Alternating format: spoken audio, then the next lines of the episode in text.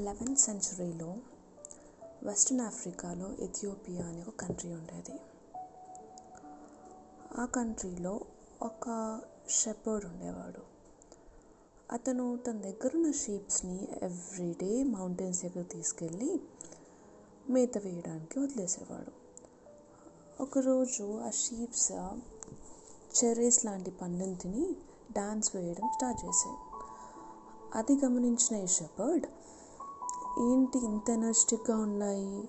ఇంత హ్యాపీగా ఉన్నాయి? అనేసి అనుకొని చూస్తూ అబ్జర్వ్ చేస్తూ ఉన్నాడు.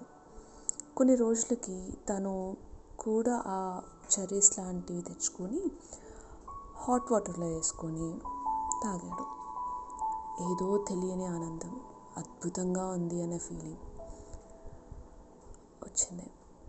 సో అతను వచ్చే పోయే వాళ్ళకు కూడా ఆ సూప్ని ఇచ్చేవాడు. బై ద వే ఇదంతా జరిగేది కఫా అనే ఒక ప్లేస్లో.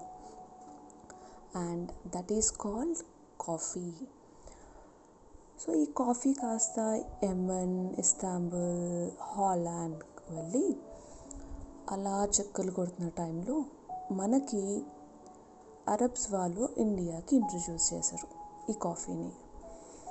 ఇది ఇటలీ వెళ్ళి హాట్ వాటర్ స్ప్రేతో ఆ కాఫీ బీని టచ్ చేయి వచ్చిన లిక్విడే ఎక్స్ప్రెసో దానికి కాస్త మిల్క్ టచ్ అవుతే మకియాతా. దానికి స్టీమ్డ్ మిల్క్ యాడ్ చేస్తే లాటీ.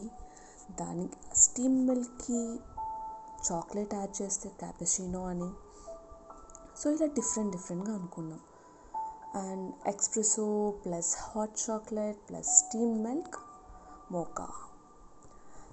ఇలా ఒక్కటి కాదు. డోపియో అమెరికా ఇన్స్టాంట్ కాఫీ మన ఉడిపి కాఫీ డిఫరెంట్గా ఉంటుంది. అదే చెన్నైలో కాఫీ డిఫరెంట్గా ఉంటుంది. ఇంకా ఇంట్లో కాఫీ అంటారా? అద్భుతంగా ఉంటుంది. అండ్ ఈ కాఫీ అబ్జర్వ్ చేస్తే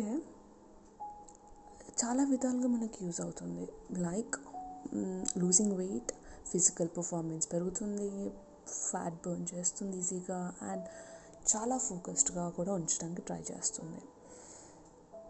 ఒక క్లాసిక్ కాంబినేషన్ చెప్తాను వినండి. వర్షం ఓల్డ్ సాంగ్స్ అండ్ ఒక మంచి కాఫీ.